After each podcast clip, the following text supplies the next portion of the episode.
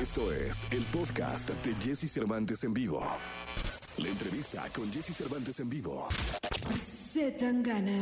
Artista y compositor español, su versatilidad lo ha hecho destacarse en diversos géneros como el trap, latin pop, nuevo flamenco y reggaetón. Se ha convertido en una figura de la música hispana gracias a su estilo único. Antes de que muera yo.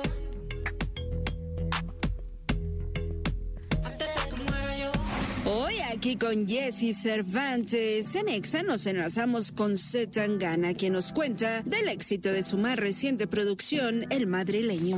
Tú me dejaste de querer cuando menos lo esperaba. Cuando más te quería, se te fueron las ganas. Amigos de XFM, estamos en este miércoles 17 de marzo del año 2021 y me da muchísimo gusto tener, eh, me imagino que está en España, ahorita nos va a platicar, pero a Zetangana, eh, lo saludo con cariño, ¿cómo estás? ¿Qué tal? ¿Cómo estamos? Bien, contento. Oye, te quiero decir algo, hermano. Pensé mucho esta frase, lo pensé muchísimo. En una época de canciones, eh, en un tiempo de canciones, hiciste un gran álbum, hermano. Qué cosa, el madrileño es una joya. Muchísimas gracias. Muchas gracias, la verdad. Eh, me encantó la manera en cómo, sin perder el estilo, fuiste para todos lados. O sea, de pronto nos dabas un toque de bachata, un toque de rock, este, de pronto nos dabas un corridito con la de Cambia. Eh, es espectacular la manera en cómo trabajaste un concepto y ahora nos estás entregando este, este, este disco. Pues estoy muy contento. Ha sido un proceso muy largo, han sido dos años, pero ha merecido la pena. La verdad que, que nos ha quedado algo muy redondo de lo que, de lo que estoy muy orgulloso. Oye, cu- cuéntale al público algo.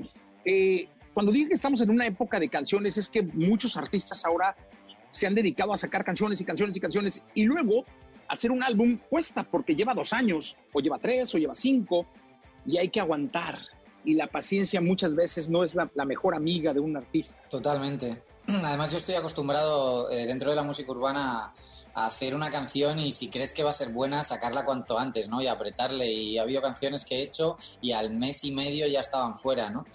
Eh, aquí algunas canciones más, eh, eh, más relevantes de este disco, como tú me dejaste de querer, por ejemplo, tuve que esperar para sacarla dos años. O sea, fue de las primeras canciones que tuvimos cuando estábamos haciendo el álbum y tener, tener esa canción o ese tipo de canción que sabes que te puede cambiar la historia de, tu vida, eh, tenerla guardada tanto tiempo, la verdad que ha sido difícil, pero ha merecido la pena y también creo que, que ha sido una prueba para las canciones el, el ser capaces de aguantar un tiempo. Si son capaces de aguantar un tiempo y se siguen manteniendo frescas y cuando salen siguen pareciendo extremadamente nuevas, como creo que ha, que ha pasado con, con las canciones de este disco, creo que es, eh, es un buen examen, es, un, es una buena prueba que, que pasar. Oye, ¿y- ¿y qué se siente estar dos años? Yo me imagino un pintor con una obra que tenga que no mostrarla dos años, que la tenga tapada o que la tenga en un cuarto ahí donde solo pueden bajar algunos. Dos años es, como decimos aquí en México, un chingo, la verdad.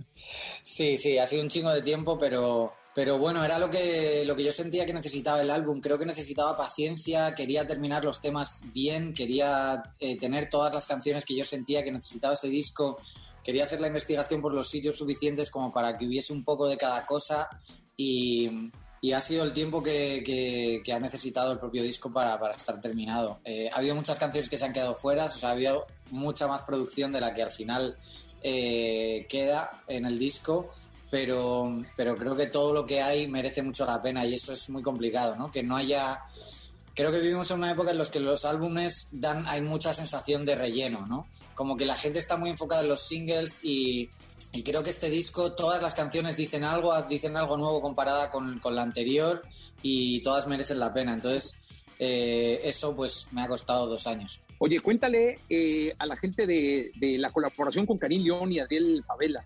Una canción cambia, una. Es como. Es un corrido, no sé, no sé cómo llamarlo. Eh, tiene la esencia del corrido de siempre, pero tiene un toque.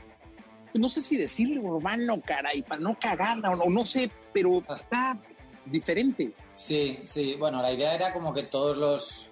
eh, que el acercamiento a los géneros no fuese una copia o una imitación, sino que hubiese algo de renovación siempre. Con el corrido a mí me pasa algo que es que no hay compositores tan comprometidos como los compositores del corrido ahora mismo. No hay tanta gente joven haciendo música eh, desde un lado que sea, desde un margen, por decirlo así, ¿sabes? Porque no están siguiendo el patrón que, está siguiendo todo el mundo. Hasta los anglos están imitando el urbano latino, el trap, el reggaetón, el pop latino eh, más, eh, más pegado, por decirlo así.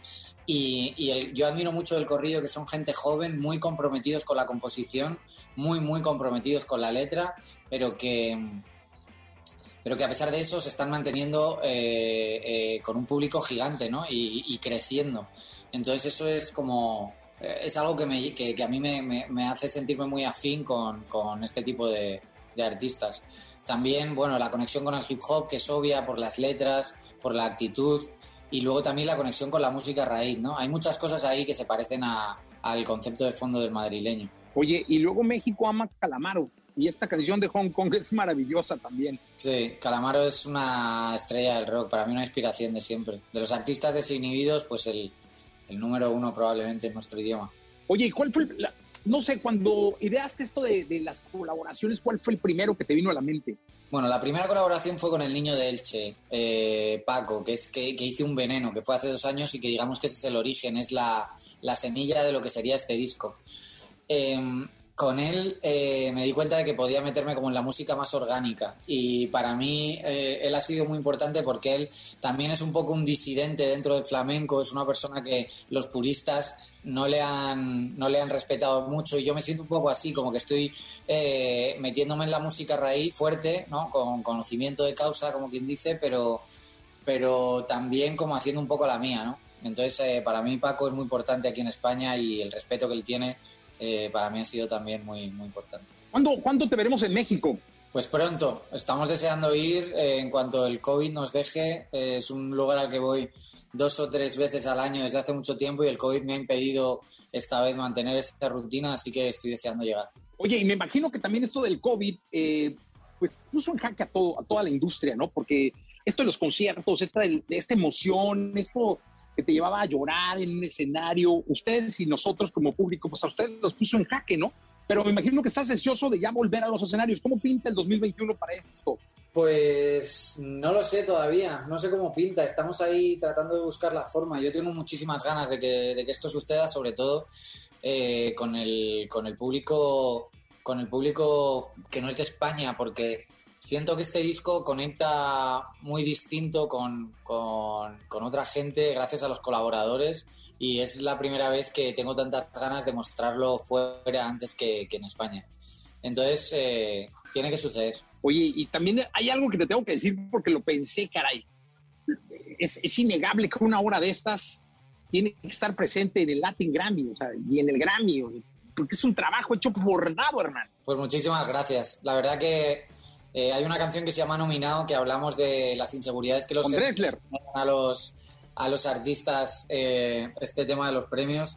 Yo antes, la verdad que estaba muy necesitado de respeto, según yo. Creo que la escena urbana eh, no me daba el respeto que mi ambición artística pedía, ¿no? Como que la música urbana siempre está un poco como relegada en ese aspecto.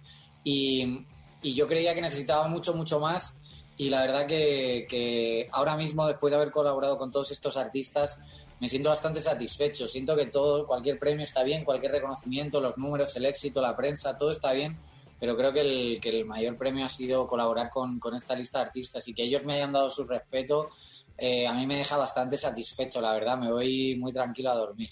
Pues mira, a mí me va a dar mucho gusto estar tú y yo en una plática en el mes de septiembre en Las Vegas eh, y que tú tengas en la mesa 5 o 6 Grammys, hermano. Pues vamos a ponernos para eso. Oye, y, unos dos caballitos de tequila, ¿no?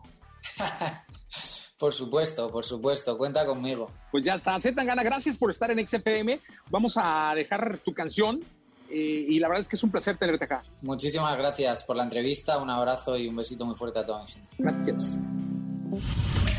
Escucha a Jesse Cervantes de lunes a viernes de 6 a 10 de la mañana por Exa FM.